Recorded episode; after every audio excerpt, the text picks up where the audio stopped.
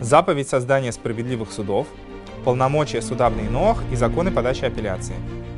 Уже объяснялось, что нужно по закону назначить суд в каждом городе, чтобы они могли судить людей этого города и помогать им выяснять э, степень ответственности каждого человека в случае того, что есть какие-то проблемы в взаимоотношении между людьми финансовые или если человек совершил какое-то нарушение. Если необходимо, то в одном городе нужно было назначить несколько судов, когда, например, это большой город, или, например, назначить один суд по одним вопросам, другой по другим вопросам, это все возможно было сделать. Судья, который назначен был судьей в каком-то городе, он обязан заботиться о том, чтобы э, в городе соблюдалась э, законность и требовать, чтобы люди приходили выяснять свои отношения в суде. То есть, если есть э, две стороны, которые друг у друга что-то требуют, они должны этот вопрос решать э, в суде, даже если люди этого не хотели делать. Вот. Но если в этом городе есть другой судья, другой суд, то люди были вправе пойти в другой суд. В любом случае, э, все вопросы должны решаться посредством судей, а не то, что один человек другого там переспорил или задавил авторитетом или что-то. Если есть какая-то претензия, в имущественных вопросах люди должны идти в суд и решать этот вопрос в суде. А, если один из э, сторон, а, э, если одна из сторон требует, э, чтобы суд вершился в другом суде, потому, в другом городе, потому что а, вторая сторона, с которой он разбирается, это богатый или важный или могущественный человек, и человек утверждает, что судьи будут бояться этого человека и не вынесут а, справедливое решение, то в этом случае суд имеет право перенести суд в другой город. И если этот человек на самом деле такой, то есть даже без требования одного из а, судящих сторон, если этот человек на самом деле действительно богатый и могущественный, то суд обязан перенести суд в э, рассмотрение этого дела в другой суд в другом городе, где у этого человека не будет никаких связей и влияния. Э, если есть два человека, которые спорят э, между собой, и один из них говорит, давай мы пойдем судиться в другой суд, который более авторитетен, более большой суд, более серьезный, то э, если нет никаких либо причин для этой ситуации, то он не вправе настаивать на этом, и суд не переносится в другое место, потому что если нет каких-то объективных причин, почему это должно произойти, то, скорее всего, человек просто надеется, что в другом суде ошиб, ошибутся и вынесут решение в его сторону, а, хотя он знает, что в этом суде, скорее всего, решение будет по справедливости, может быть, решение должно быть принято не в его сторону. Если человек просит, чтобы ему дали протокол э, судебного разбирательства, то есть на основании чего было вынесено решение обязать его выплатить ту или иную сумму, это делается. И требует от него немедленно э, выплатить э, деньги. О чем идет речь? Если это суд э, каких-то имущественных вопросов, где каждая из сторон участвует в, в, в этом разбирательстве, да, у каждой из, из сторон есть свои претензии. Но если одна из сторон требует, а вторая как бы является только ответчиком, например, человек утверждает, что у него что-то украли, или что кто-то причинил ему вред, или Например, э, человек утверждает, что ему как бы кто-то занял, э, ну, что кто-то занял ему деньги, должен вернуть, или что человек говорит, что вот у него заняли деньги и должны ему теперь их вернуть. В случае, что если есть ответчик, то тогда, если человек, который требует, хочет, чтобы суд был перенесен в другое место, то э, суд переносится в другой город, более авторитетному судейству, но самого человека не заставляют туда идти, ответчика, а э, местный суд выслушивает все э, претензии как бы, и все э, заверения ответчика и в письменном виде отправляют их в суд в другой город, чтобы не заставлять ответчика самому перемещаться туда, иначе люди будут э, просто терроризировать других людей, предъявляя им различные обвинения и заставлять их э, ездить в другие города. Это несправедливо и нечестно, поэтому такого требования нет. В каком случае суд вообще выносит решение о том, что нужно идти судиться в другой город, в том случае, если действительно в словах э, одной из сторон есть какая-то правда, почему он говорит, что, например, это сложное дело, что такие дела такого уровня не рассматривались, например, ну, какие-то объективные причины, почему вообще это должен, должен рассматривать другой, более авторитетный суд. Но если это какие-то глупые вещи, не имеющие никакого отношения к судейству, то суд не переносится в другой город. Есть возможность у человека, если он не согласен с решением суда, подать апелляцию на это решение. За счет чего? За счет того, что он приведет новые доказательства или новые свидетельства. Или если он докажет, э, то первоначальный суд был как бы рассматривал это дело как бы на каких-то ошибочных основаниях, тогда суд э, рассматривает всю ситуацию заново. Но он не может э, подавать апелляцию на мнение судей. То есть, если ему не нравится решение судей, это не причина, для, по которой он должен подавать апелляцию. Если у него нет новых обстоятельств дела, то это не причина подавать апелляцию на то, что вот ему не понравилось, как э, судьи вынесли решение, что вот они как-то там неправильно думали. Каким образом это работает? Если человек был обязан судом понести ответственность определенную. Если он приведет новые доказательства или свидетельства в свою заслугу, то этим самым он отменяет первоначальный суд и его дело заново рассматривается ввиду новых доказательств. Несмотря на то, что суд уже был завершен и что он уже выплатил даже э, деньги по решению суда, тем не менее суд возвращается и э, рассматривает заново это дело. Если человек, если, даже, даже если суд сказал человеку, что ты должен принести новые доказательства в течение 30 дней, например, а человек смог принести доказательства только после или новых свидетелей, то все равно это отменяет э, первоначальное решение суда, потому что как бы, ну а если человек не нашел доказательства в течение 30 дней, что теперь э, они не считаются? Нет, они считаются доказательствами, и суд обязан эти доказательства рассмотреть. Но это в том случае э, работает, если человек изначально сказал, что у меня есть доказательства, но не смог, допустим, их принести в течение 30 дней.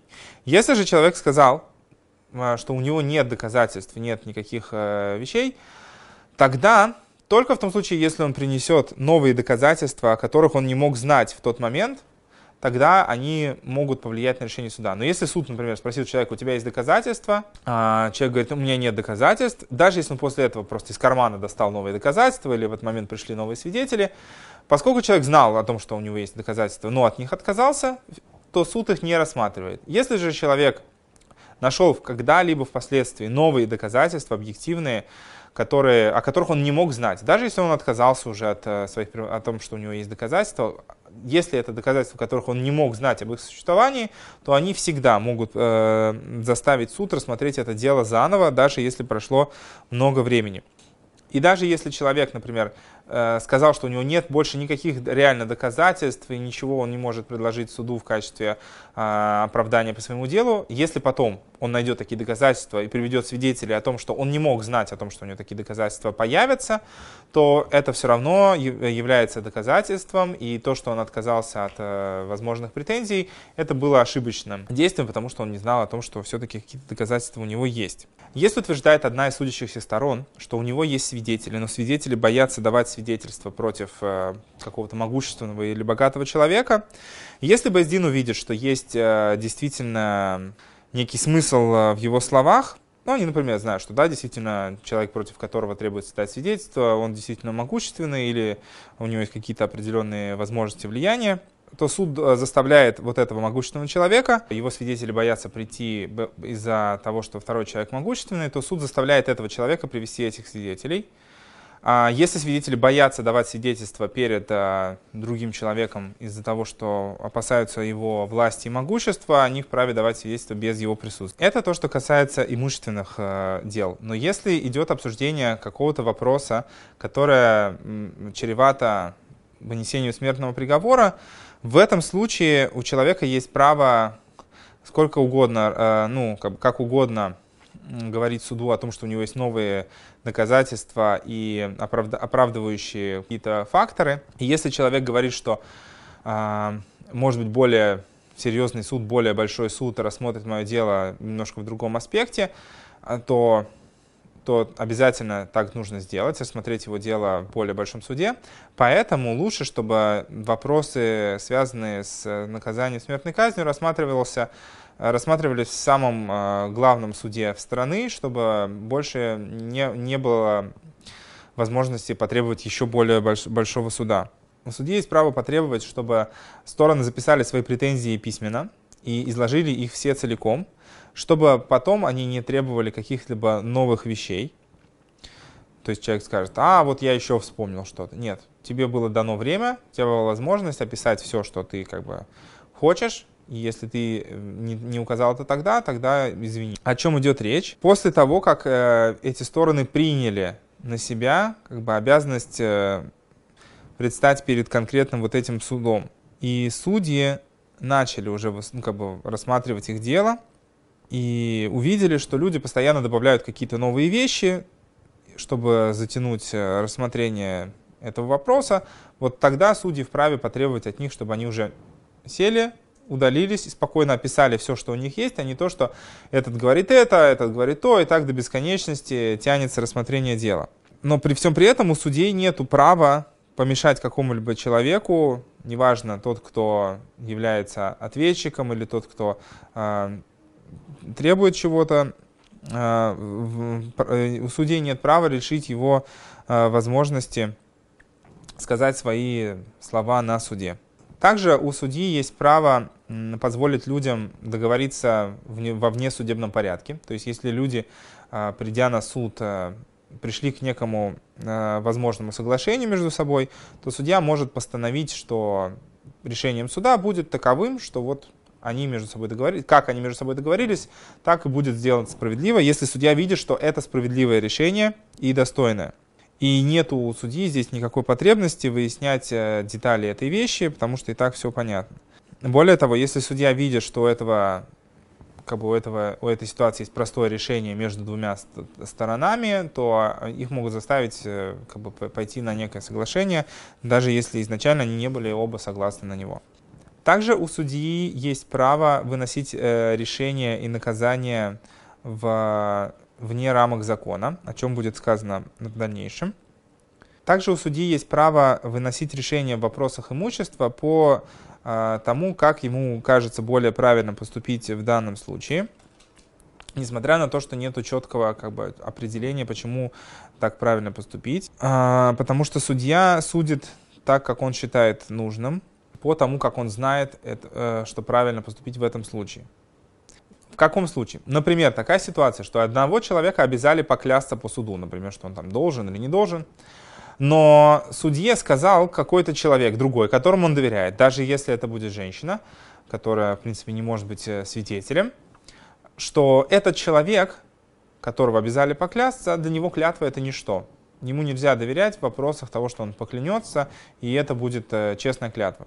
В этом случае судья вправе перенести эту клятву на вторую сторону, если второй стороне вопрос клятвы можно доверять, несмотря на то, что это не конкретное свидетельство, это просто подозрение. Если судья считает, что да, этому человеку нельзя а, как бы добиться от него правды, заставив его поклясться, он вправе а, вынести такое решение, хотя как бы у него нет здесь конкретного доказательства, просто это его личные, личное понимание данной конкретной ситуации. Или, например, перенесли перед судьей долговую расписку, а ему говорит кто-то, кому он доверяет, даже если это будет женщина, что эта долговая расписка уже была выплачена. И если судья положится на это мнение и вынесет решение, или что он э, полностью отменит эту э, долговую расписку, судья вправе так поступить, несмотря на то, что у него нет здесь прямого доказательства того, что э, это не выплаченный документ. В общем, э, судья должен судить по тем критериям, по которым он считает, что это будет справедливый суд. Если судья изначально был выбран человеком, который разбирается в этих вопросах и стремится к справедливости, то его решение, оно даже построено на его догадках, будет считаться справедливым решением, потому что он был назначен судьей. И вот эта ситуация — это основа суда, что судья судит по своему собственному усмотрению. А, несмотря на это, поскольку есть очень много судов и судей, которые судят так или иначе, в этом случае судье не стоит, даже в том э, случае, если вот, у него уже есть некое видение ситуации, выносить решение сразу только по своему мнению, потому что это будет выглядеть, что каждый судья, он только по, своему, по своей прихоти выносит решение. Поэтому даже если судье более-менее понятно, куда катится вся эта история, он должен э, все равно постараться выяснить детали, постараться вывести как бы стороны, участвующие в этой э, ситуации, либо к какому-то совместному соглашению, либо чтобы тот, кто обманывает, э, признался, чтобы это не выглядело, что судья только по своему собственному решению выносит э, эту ситуацию. Если судья видит, что это обманный суд, но у него, например, нет никаких доказательств, он просто чувствует, что здесь что-то не так, он должен отказаться рассматривать это, это, эту ситуацию. Если это какой-то серьезный судья или серьезный суд, котором всем судьям понятно, что в данном случае э, ситуация решается таким образом, хотя у них нет доказательств, они вправе вынести решение только по своему видению и не рассматривать это никаким другим образом. Откуда мы знаем, что судья, который видит, что это несправедливое решение, должен удалиться от того, чтобы судить? Ведь судья может сказать, окей, а, передо мной пришли свидетели, я рассмотрел все как бы, стороны этого суда. Я не знаю, справедливый он или нет, но по закону как бы, мое, мои обязанности вынести такое-то решение. Почему я не могу его вынести, если я чувствую, что это не, какой-то здесь есть обман, но не могу его доказать? А, как написано в Торе, от э, слов лжи отдались. Судья не вправе, если он чувствует, что это ложь, вынести решение и сказать, теперь это ответственность э, тех э, людей, которые подстроили всю эту ситуацию, что свидетели теперь будут нести ответственность за то, что они дали ложное свидетельство и так далее. Нет, сам судья, если он видит, что здесь есть ложь, должен, должен отдалиться от э, рассмотрения этого дела. Что ему стоит сделать? Он должен пытаться как бы выспрашивать и допрашивать свидетелей, и проводить расследование. И если а, он видит, что нету обмана в доказательствах э, свидетелей, тогда он э, выносит решение по тому, как, как ему в данный момент кажется. Но если сердце подсказывает ему, что здесь есть какая-то сторона обмана, что кто-то здесь не говорит всей правды, несмотря на то, что он не может по закону выйти, э, доказать законодательно, почему кто-то здесь из э, свидетелей обманщик, тем, э, или э, кто-то здесь там э, из сторон требует какую-то несуществующую вещь, э, несмотря на, на все это, несмотря на то, что технически все может быть очень справедливо и правильно. Если судья чувствует, что здесь есть какая-то ложь, он должен э, удалиться от рассмотрения этого дела или передать его в более как бы, квалифицированный суд, чтобы там рассматривали эту ситуацию более пристально. Еще один момент это то, что нет такого понятия, как э, посланник для того, чтобы совершить какой-то грех. То есть человек, который отправил другого для того, чтобы тот сделал какое-то правонарушение, например, организовал кражу или нанял кого-то, чтобы тот э, кого-то убил, а, сам человек этот не несет ответственности за это строго по закону, потому что его посланник это тот, кто принимает решение. Если он согласился украсть или убить, это его ответственность. Тот, кто его послал, строго говоря, не несет ответственности, но обязанность суда установить некую, э, и право суда установить некую ответственность для такого человека, чтобы люди не думали, что так можно теперь поступать, э, и что можно так э, делать и уходить от, от ответственности, что если я не сам сделал, значит я полностью свободен от наказания. Суд вправе устанавливать э, подобные рамки для других людей, чтобы не было такого что люди будут уходить от, от ответственности за свои осознанно совершенные плохие действия, которые привели к, там, чьей-то смерти или к нарушению э, порядка в, в обществе и в мире. Царь не является судьей, и суд не судит царя. Но царь вправе выносить некие решения сам по себе, как это будет объясняться в законах э, царей, какие права э, и возможности есть э, у царя. А, также в вопросах взаимодействия с евреями суд Бнейноах не судит евреев, а их судит их собственный суд. В случае, если у Бней Ноах есть какая-то претензия к еврею, и сам еврей согласен судиться в суде Бней Ноах, если это в вопросах имущественных споров, то а, они могут э, быть рассмотрены в таком суде. То, что сейчас в стране, во всех странах суды судят одинаково евреев и неевреев, это не потому, что это так правильно, а потому что нет возможности организовать эту вещь э, нужным образом – чтобы евреев судили только равинские суды и выносили решения как бы в соответствии с э, законами Торы по отношению к евреям.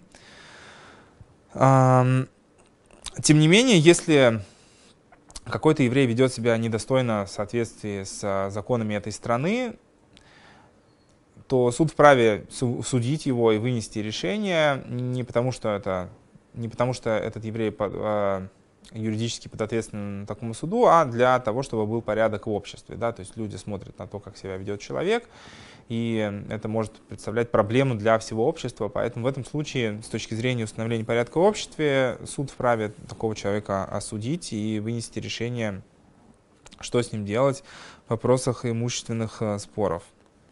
А, также из обязанностей суда и судей быть э, вместо родителей сиротам, вдовам и всем приниженным людям а, заботиться о них а, финансово, организовать для них поддержку. Вполне возможно, что это и есть та обязанность о благотворительности, которая есть у Бнейноах.